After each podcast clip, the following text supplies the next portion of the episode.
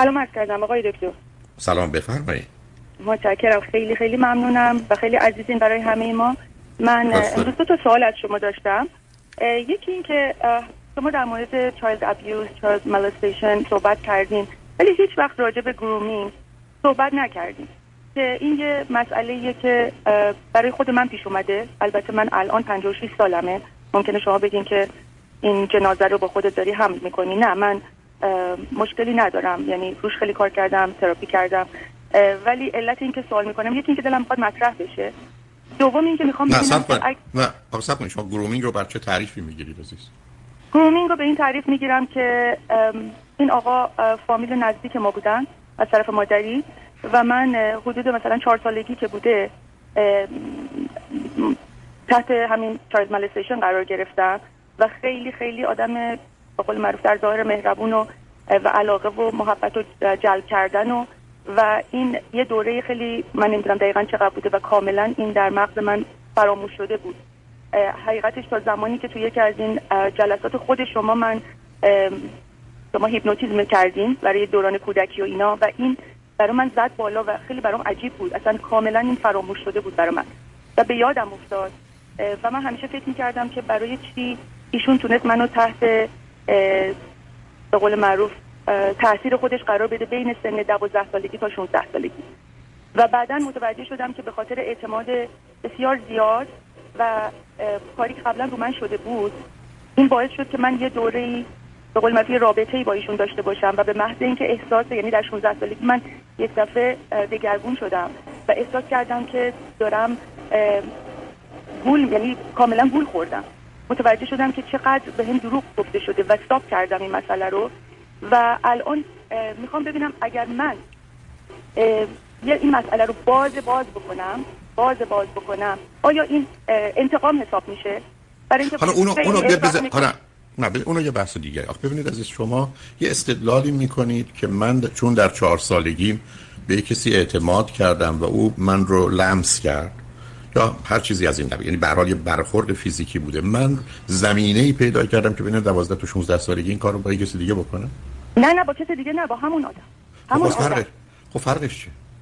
فرقش اینه که روی ذهنیت من کار کرده بود. نه ذهنیت شما برخورد شده بود. نه عزیزم، هیچ معنایی نداره. شما میخواید بگید که او روز در 4 سالگی من با من چنین کرد، حالا من نمیدونم چند بار، بعد گذاشت 8 سال بعد دوباره شروع شد و منم تا 4 سال بعدش نمی‌فهمیدم چیکار داره می‌کنه. خب اینا برمیگرده به عدم آگاهی شما به این موضوع که این ارتباط فیزیکی میان دو تا آشنا یا فامیل از یه حدی که میگذره اشتباه و غلطه. وقتی که من عرض می‌کنم من هیچ موافق نیستم که حتی پدر و مادر لب فرزند یه ماه دو ماهشون رو ببوسن و معتقدم یه چنین فاصله هایی حتی همیشه باید بین محارم وجود داشته باشه، چه رسه به اقارب، فامیل و نزدیکان و چه رسه به آدمای غریبه. خب معناش همینه، اینکه اینا رو بخوایم یه جوری به هم مرتبط کنیم ممکنه، یعنی نمیخوام نفی کنم، ولی اینکه ما بخوایم یه رابطه علت و معلولی پیدا کنیم که اگر یه بچه یا اکثریت بچه‌ها اگر در سن 4 5 سالگی با یه چنین تچ و لمسی روبرو باشن، احتمالاً در سنین نوجوانی و جوانی اگر همون آدم به اونا نزدیک بشه مقاومت و مخالفتی نمی‌کنن، خیلی معنایی نداره. ولی که برمیگرده به اینکه یک شما در 4 سالگی اون رو چگونه تلقی کردید، چند اندازه خوب یا بد، درست یا غلط میدونستید، چون به هر حال معمولا یه نتیجه گیری میکنید. اگر اون رو به صورت نتیجه گیری خوب کردید که بعیده، برای که آدم عملا دور برش حتی یه بچه 4 ساله میفهمه چرا مردم یه پوششی دارن، چرا هرگز پدر من، مادر من به من و به خواهر و برادران و یا عزیزانمون هرگز یه همچین دستی نزده یا هر چیزی از این قبیل که زمینه رو فراهم میکنه برای اینکه من بگم خب من به این کار مثلا به عنوان یک کار درست نگاه کردم و این زمینه‌ای شد برای اینکه با گذشت زمان من بعداً یه آمادگی پیدا کنم برای این. حرف این که ما اتفاقات کودکیمون میتونه تأثیراتی روی ما در دوران نوجوانی یا جوانی داشته باشه میشه فهمید، ولی اون رابطه علت و معلولی که به این راحتی شما برقرار میکنید نه. و بعدم وقتی که گفته میشه درباره مسئله در حقیقت سوء استفاده یا برخورد نادرست یا همون لمس کردن یا به هر حال بیش از اون حرکت کردن، همه اینا زیر چارچوب کودک آزاری و یا تجاوز جنسی تلقی میشه، برای که از جانب طرف دیگر با نیت، انگیزه و هدف رابطه جنسی است. حتی در اون تغییراتی رو به وجود میاره. مهم نیست که کودک این رو چگونه میبینه. یه بچه چند ماهه هم متأسفانه که در افریقا به دلیل باور به اینکه اگر بیماری ایدز داشته باشی با هر چه بچه دختر کوچکتر رابطه برقرار کنی بیماری خوب میشه، با بچهای چند ماهه رابطه برقرار میکنن به عنوان معالجه بیماری ایدز. یعنی میخوام به شما بگم که مهم اینه که اون فرد بزرگسال چه میکنه. به همین دلیله که وقتی فرض کنید دو تا بچه 3-4 ساله دست به هم دیگه میزنن، مسئله درست است که حتی ممکن ارتباط به حالت تناسلیشون داشته باشه، ولی بیشتر به بدن تعریف میشه، چون تو ذهن مخصوصا انجام دهنده اگر یه طرف هست موضوع میتونه جنسی نباشه و وقتی که نیست ما دیگه اون تعریف رو براش قائل نیستیم که مثلا دو تا بچه 3-4-5 ساله پسر یا دختر یا دو تا پسر یا دو دختر با هم احتمالاً چه کردن، چون خیلی از اوقات وقتی که اینا رو مورد تجزیه و تحلیل قرار دادن بیشتر یه کنجکاوی کودکی است، همونطور که دست به سر و صورت هم میکشند ممکنه به بقیه قسمت‌های بدن خودشون یا طرف مقابل هم دستی بکشن. بنابراین چون موضوع تعریف تجاوز، استفاده، سوء استفاده جنسی از جانب انجام دهنده بزرگسال یا کسی که به هر حال آگاه میدونه چه میکنه، ممکنه یه پسر 8 ساله باشه، دختر 7 ساله باشه، 8 ساله باشه، میدونه چی کار داره میکنه، تعریف میشه نه بر اساس اون کسی که باش برخوردی میشه و میتونه اون رو خیلی عادی و معمولی تلقی کنه. این که عادی و معمولی تلقی کردنش سبب میشه که به مقدار زیادی اون بدی یا قبح مطلب رو یا اون کار رو در بزرگسالی تا حدودی کمتر به حساب بیاره هست، ولی من فکر نمی کنم مثلا هیچ دختر 13-14 ساله یا پسر 12-13 ساله فکر کنی که اگر یک کسی با بدنش هر گونه اونم یه فرد بزرگسال برخورد میکنه این عادیه و باید پذیرفته بشه. ممکنه دربارش حرفی نزنه، ممکنه خیلی بد و غلط ندونتش، ولی معمولا در جوامع به خاطر آنچه که دور برشون هست و میبینند این موضوع رو متوجهن. حتی در دهات و در جایی که آدما با حیوانات در ارتباطن و رابطه جنسی حیوانات رو بسیار از اوقات بچه‌ها در دوران کودکی می‌بینند، هم دوگانگی رو درباره برداشت و دریافتشون که اون رو یا خودشون رو مانند حیوان در ارتباطات ببینن یا کاملا متفاوت ببینن و تعریف و تعبیری از آنچه که اتفاق میفته به صورتی که یه فرد بزرگسال یا آدم آگاه راجبش حرف میزنه نداشته باشن هست. بنابراین اینکه شما میفرمایید دربارش گفتگویی نشده، الان خب من رو خط رادیو فقط همینقدر میپرسم که آیا در حد یه تچ و لمس و برخوردی از این قبیل بود یا بیش از این بود و آیا یه پیامدهایی که آسیب به بدن بزنه یا تغییراتی رو به وجود بیاره به دنبالش داشت یا نه. در اون حد میشه رو خط رادیو یا تلویزیون گفتگویی داشت که اگر تازه ضرورت داشته باشه، اگر فکر کنم فایده داره، برای که ما که اینجا دادستانی و مرکز تحقیقات که نیست، هدف اینه که در یه حد اقلی که میشه دانست بدونی که واقعا اون فرد اذیت بشه یا برداشت غلطی بشه یا به هر حال ادعی رو بیش از اون واقعیت اذیت کنه. من مواظب اون هستم. ولی قسمت دوم که شما میفرمایید مسئله دیگه است. اما وقتی که میرسید به آخرین قسمتی که بهش اشاره کردید، امروز تمام توصیه ها برای خود فرد اینه که اونو به طریق درست در یه محیط امنی در حقیقت مطرحش کنه، تمام اون آسیب رو در حد ممکنش از میان ببره و بعداً مخصوصاً اون زمانی که اون فرد هنوز ممکنه، چون یه زمانی مرده و رفتی، ولی هنوز ممکنه به دیگری آسیب بزنه، ولی که این بیماری خیلی سن و سال نمیشناسه. آدم‌ها میتونن 30 ساله باشن این کارو بکنن، 50 ساله باشن این کارو بکنن، حتی 80 ساله باشن این کارو بکنن. بنابراین چون به سن مرتبط نیست، مهم مثلا در دسترس بودن دیگران دوربرش یا کودکانه که اون موقع فکر میکنن صلاح اینه که به نوعی مطرح بشه. حالا اینکه فقط در خود خانواده باشه با توجه به محیط و شرایطی که هست یا احتمالاً به مقاماتی که این موضوع رو تعقیب میکنند گزارش داده بشه، مورد به مورد فرق میکنه و پاسخهای مختلف و متفاوتی خواهد داشت. آقای دکتر میشه لطف کنین پس این گرومینگ چه معنی میده؟ یعنی گرومینگ به معنی تچ و لمس کردنی که اصلا از یه چیزی که مربوط به حیوانات گرفته شده، ولی میتونه اصلا بسیاری از اوقات آدما هستن، فرض کنید حتی پسری، دختری، خواهرش، برادرش، پدرش، مادرش مثلا دوست دارن سرشون رو نوازش کنن و یا تچ و لمس کنن. خیلی از آدما هستن که مثلا اگر شما سرشون رو آهسته بخارونید حتی خوابشون میبره، بلکه خودش یه نوع حالت کرخی به وجود میاره، یه نوع حالت آرامش به وجود میاره، ولی نیت مسئله جنسی نیست، هدف اون نیست. نه آدم. من این گرومینگ که من راجبش خوندم یا تو موردهای مختلف شنیدم در رابطه با این که جلب توجه، اعتماد و محبت ایجاد کردن. نه معنی نداره. برای اینکه در هدف اون هدفش رو وقت بیارید عزیز. به همین جاست که من خدمتتون هستم که اصلا جلب اعتماد آدم ممکن جلب اعتماد نکنه، وحشت ایجاد کنه. یا آدمی چاقو رو بذاره گردن یه بچه بگه صدا در بیاد تو رو میکشم یا پدر مادرت رو میکشم، اعتمادی نداره. اون فرق میکنه، ولی وقتی که آخه شما که نمیتونید علاقه ایجاد کردین که فکر میکنید عزیزم نه میگه عاشقتم من مثلا اینجور میکنم اونجور میکنم و بدگویی بسیار زیاد در رابطه با پدر مادر من و اینکه من دیگه اعتمادم، یعنی حرفامو نمیتونستم بزنم. بله ترس خیلی داشتم، خیلی ترس داشتم، ولی اون که به راحتی بتونم خودمو باز بکنم، چون همیشه در مرحله تاچ بوده، در مرحله بیشتری نبوده، ولی این خیلی خیلی من این رو کاملا حس میکنم که تونسته بودم اعتماد کنم، یعنی اعتماد به این که یک نفر واقعا عاشقانه منو دوست داره. آخه معنی نمیده، آخه معنی نمیده یک نفر در چه سنی شما فکر کردید کسی عاشقانه شما رو دوست داره؟ همون 12 13 سالگی. خب آخه برای که اون توهم عزیزم، خب اون به خاطر اینکه آگاهی خب من همین رو میگم، من میگم توهم ایجاد کرد. آخه عزیز من، آخه شما مرتبطش کنید به اتفاق 4 سالگی. نه من منظورم این بودش که این آدم نه صبر کنید. شما نگاه کنید به استدلالای خودتون. شما اصلا من میگید یه دختر یا یه پسر 11 12 13 ساله اصلا با اشتیاق این کارو میکنه به خاطر اینکه فکر کنه این عموش داییشه یا پدرشه. بله ولی این آدم قرار نبوده که از 10 سال قبل اعتماد ایجاد کنه این کارو بکنه. به همین جهت است که بچه‌ها بسیاری از آدم‌ها وقتی که میشنون موضوع تجاوز جنسی چه هست متوجه میشن که اون چه بر سرشون اومده تجاوز جنسیه. اصلا هرگز ممکنه 5 سال از این 10 سال 30 سال از این ماجرا گذشته خبر نشوشن. چرا وقتی جنبش میتو مطرح میشه پیام این است که به خودتون بیاد اون حوادث و اتفاقات بده، یا اگر فکر کردید حالا عیبی نداره، نه عیبی داره. یعنی این پیامی است که داره داده میشه. بسیاری از جوامع اصلا اینو متوجه نیستن عزیز. در طول تاریخ بسیاری از اوقات رابطه میان خواهر و برادرها بوده، بسیاری از اوقات رابطه میان پدر با فرزندانش دختراش بوده، رابطه مادر با پسر خیلی خیلی کم بوده و همچنان خیلی خیلی کمه، ولی همچنان هست.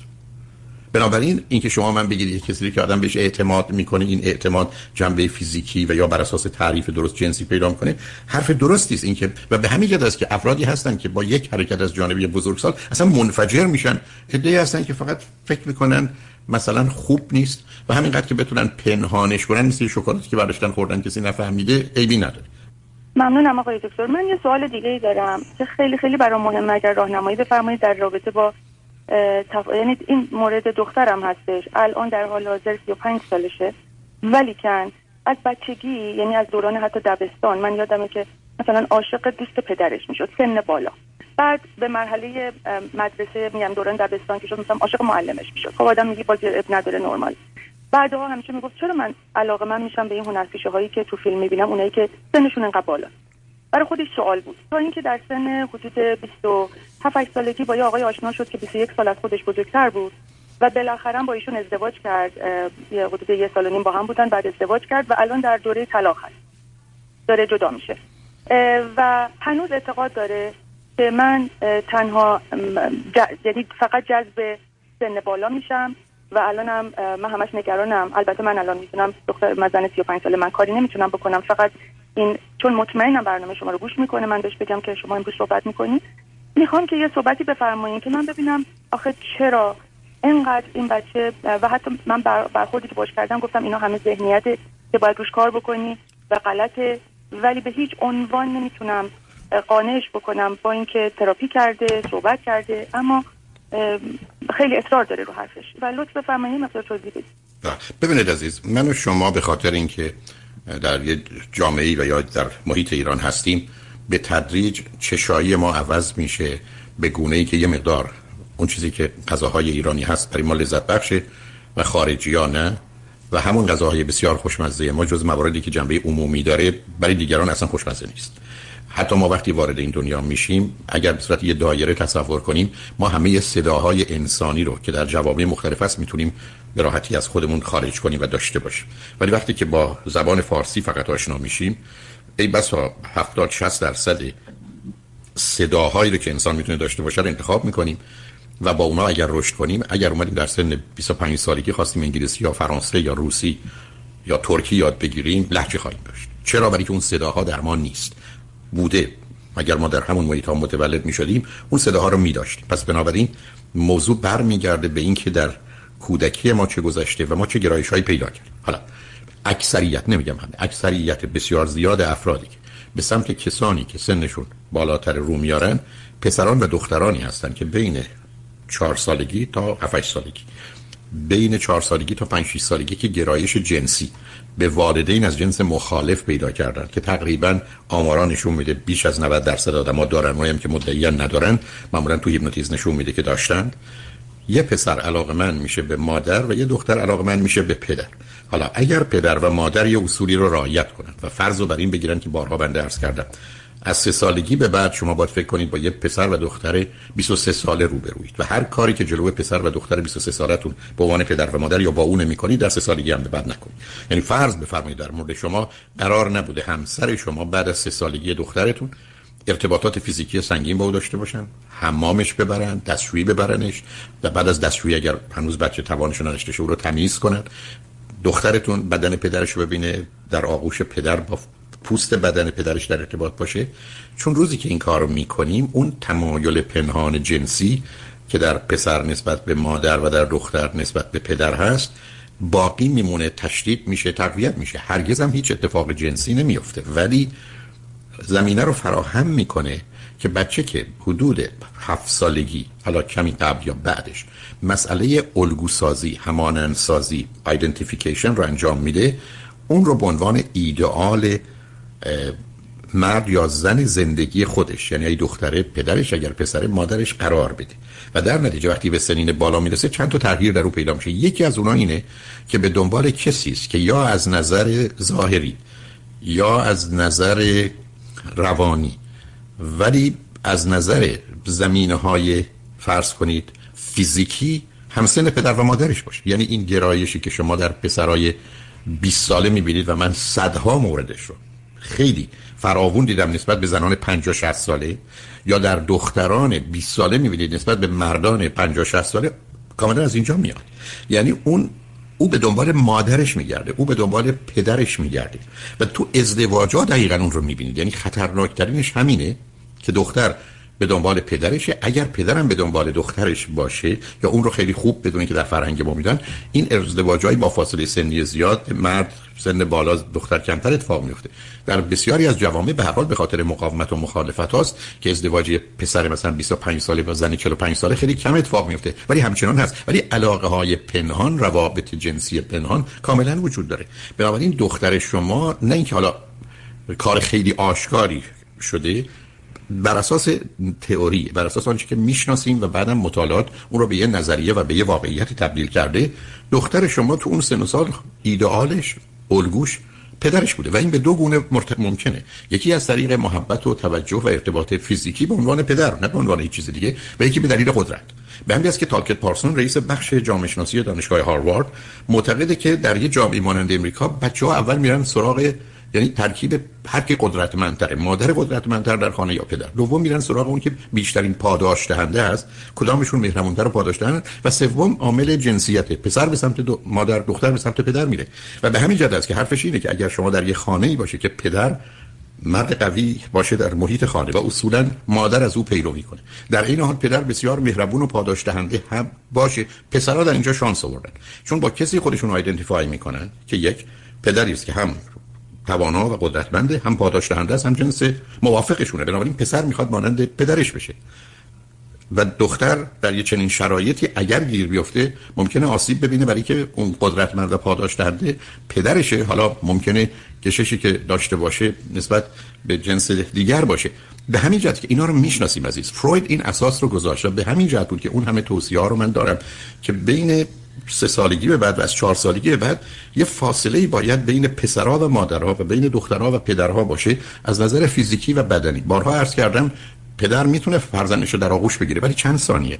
پدر میتونه فرض کنید یه بوسه روی پیشانی دخترش یا گونهش داشته باشه ولی نه اینکه این رو در آغوش بگیره، یا متأسفانه برخی از اوقات پدران به خاطر بچه‌هایی که این بازی‌ها رو در میارن یا حتی اعلام میکنن که میخوام زن بابام بشم، بغلش میکنن، نوازشش میکنن، یا در مدتی که مثلا توی اتاق دارن تلویزیون تماشا میکنن تو دامن اونم نشسته. اشتباه عزیز. یعنی اینا این خطر رو، من نمیگم حتما این خطر رو به وجود میاره، ولی وقتی شما نگاه میکنید به آمار 1000 نفر که اینها رفتن سراغ کسانی که 20 سال ازشون بزرگتر بودن. از این 1950 تاش ببینید آسیبه در اونجاست. بنابراین هیچ دلیلی نداره که ما این رابطه رو اونجا برقرار نکنیم. خیلی از اوقات هم همونطور که عرض کردم چون مسئله به قدرتمند بودن و پاداشدهندگی از نظر بچه‌ها مهمه که اونها چه تصوری میکنن، اونها چه فرضی میکنن. اصلا ممکنه یه مادر قدرتمندتر باشه، پدری پاداشدهنده‌تر باشه، بچه‌ها عکسشو فکر کنن. مهم هیچ وقت تو کودکی این که چه واقعیتی نیست، مهم اینه که برداشت و دریافت کودک از اونها چه هست. وقتی این ترکیب رو می‌بینیم بسیار عادی است که فرض بر این بگیریم که دختر شما در کودکی این همانندسازی رو با والدین از جنس مخالفش کرده، در حالی که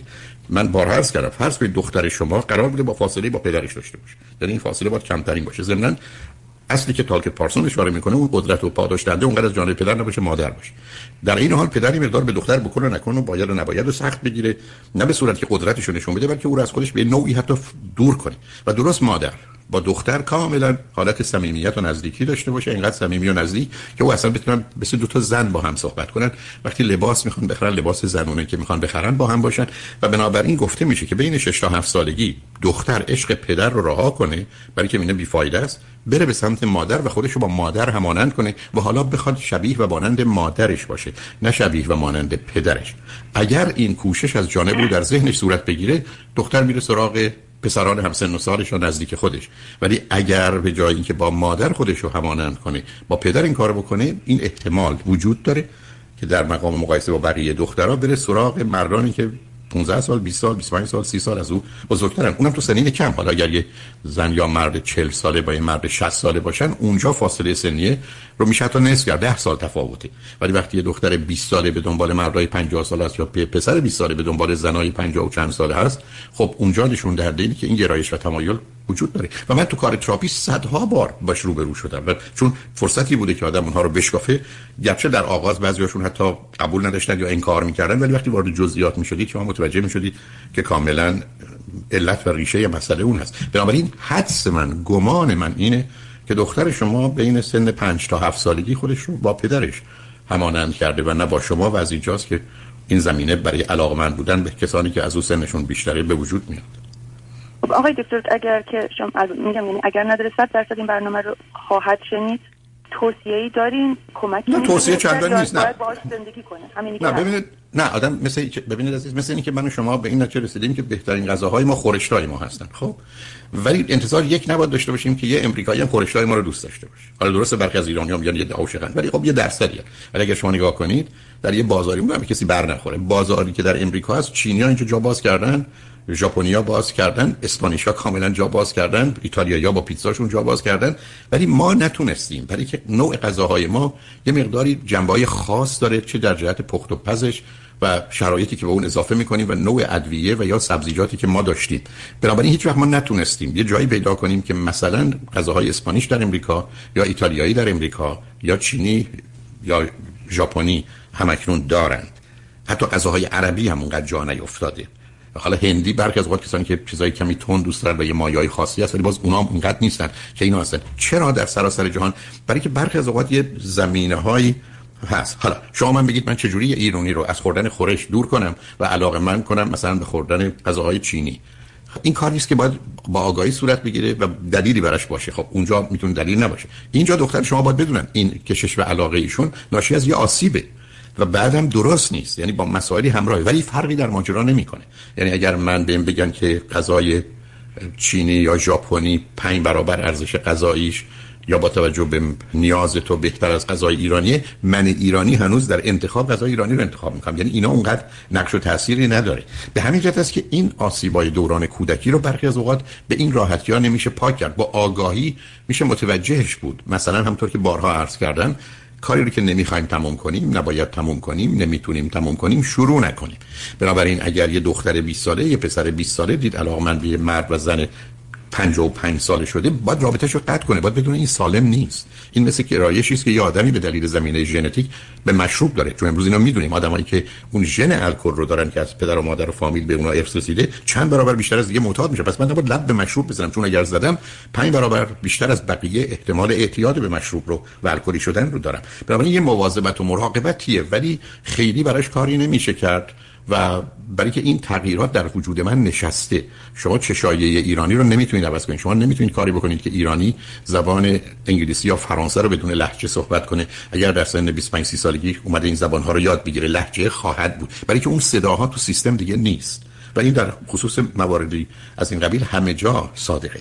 اینه که ایشون میتونن ازش آگاه باشن، فکر نکنن ایشون یه ترجیحی دارن که بر اساس تفاوت ترجیحات، بلکه باید بپذیرن به خاطر آسیبه. و من داستان‌ها و برخی از چیزای عجیب و غریبی تو کار تراپی و یکی دو مورد با دوستان دور برم روبرو شدم، مثلا باور نکردنی بود برای من که چرا این مثلا این پسر دنبال یه همچین دختری که بسیار دختر بدیه، دیگه نمی‌خوام بیش از این توضیح بدم، راه افتاد. علتش این بود که این مادرش بود، یعنی شکل مادرش رو داشت، به طوری که اصلا عکس‌ها غیر قابل تشخیص بود که این دختر مثلا فرض کنید 25 ساله امریکایی دقیقاً شبیه مادر 55 ساله این آقا بود، به طوری که اصلا من وقتی عکس دیدم باورم نمی‌شد، چون من مادر رو بعداً دیدم، وقتی عکس دختر خود دختر رو دیدم، بعد عکس مادر رو دیدم که تو خونه اون پسر بود، جا خوردم. و اون وقت فهمیدیم که چرا این پسر اینقدر علاقه‌مند به این دختر شده، به خاطر اینکه عین مادرش بود، شکل مادرش بود، در حالی که این امریکایی بود و اون ایرانی. بنابراین مواردی از این قبیل فراوونه. ولی همیشه عرض کردم روزی که من بدونم علت این که من از چیزی خوشم میاد یا بدم میاد بیماری که باید به دنبالش باشم که آگاهانه تغییرش بدم. من به دلیل بیماری آب بسیار میخورم، نمک بسیار میخورم. خب وقتی برای من مضره باید بدونم که این رو فکر نکنم که خب من آب دوست دارم یا فرض کنید نمک دوست دارم. من باید بدونم صلاح و سلامتی من عکس اون رو به من میگه و در حد ممکن عمل کنم. حالا چند روز موفق بشم قصه دیگری است، ولی اونقدرها کار تراپی نداره که فقط یه مواظبت و مراقبت است. به هر حال خوشحال شدم باهاتون صحبت کردم. خیلی ازتون ممنونم آقای دکتر.